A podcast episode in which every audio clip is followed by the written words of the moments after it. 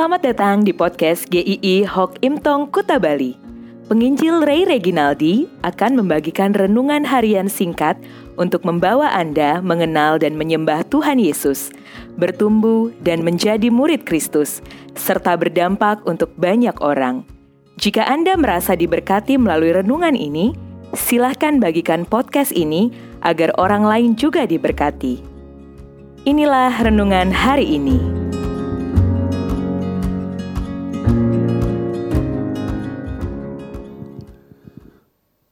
Tuhan segala-galanya. Mazmur 16 ayat ke-8. Aku senantiasa memandang kepada Tuhan, karena Ia berdiri di sebelah kananku. Aku tidak goyah. Pandemi ini memang situasi yang berat buat begitu banyak orang. Ada orang-orang mengalami kehilangan di dalam kehidupannya. Ada yang kehilangan pekerjaan karena di PHK. Ada yang harus kehilangan kendaraannya karena terpaksa dijual untuk memenuhi kebutuhan hidup sehari-hari.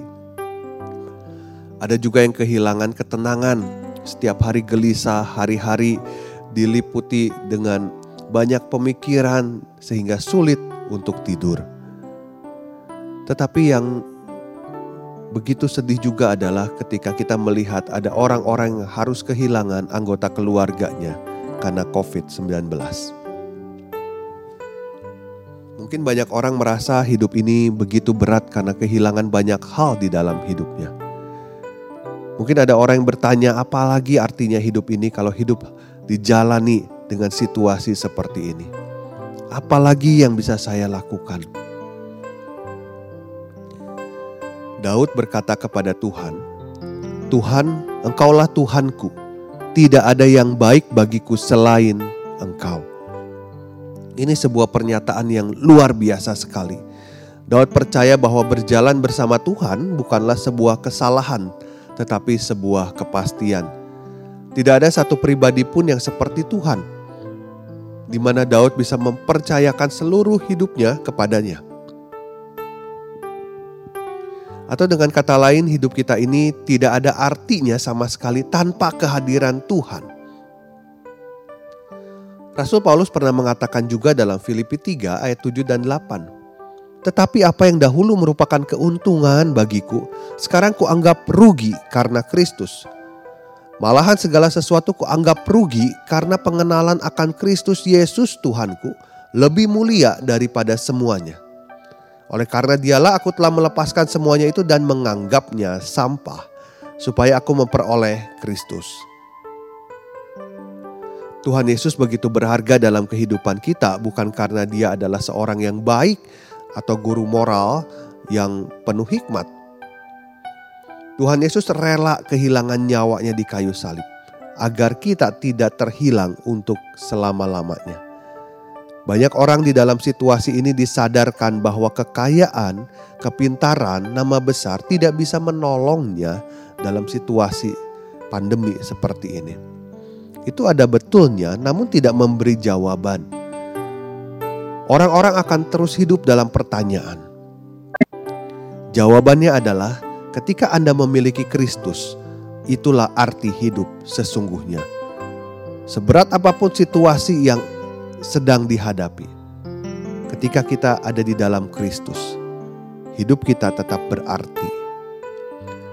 Jika membaca seluruh pasal 16 dari Mazmur ini, kepercayaan Daud kepada Tuhan sangat mempengaruhi seluruh kehidupannya. Baik masa sekarang maupun di masa yang akan datang yang belum dia alami. Mazmur 16 ayat 8 mengatakan, "Aku senantiasa memandang kepada Tuhan karena Ia berdiri di sebelah kananku, aku tidak akan goyah." Senantiasa dia memandang Tuhan. Artinya tidak ada hari dalam hidupnya tanpa memikirkan Tuhan. Mungkin kadang hari itu berjalan biasa-biasa saja. Tetapi ada saatnya semuanya terasa kacau berantakan. Jalan buntu. Namun dia memandang Tuhan selalu.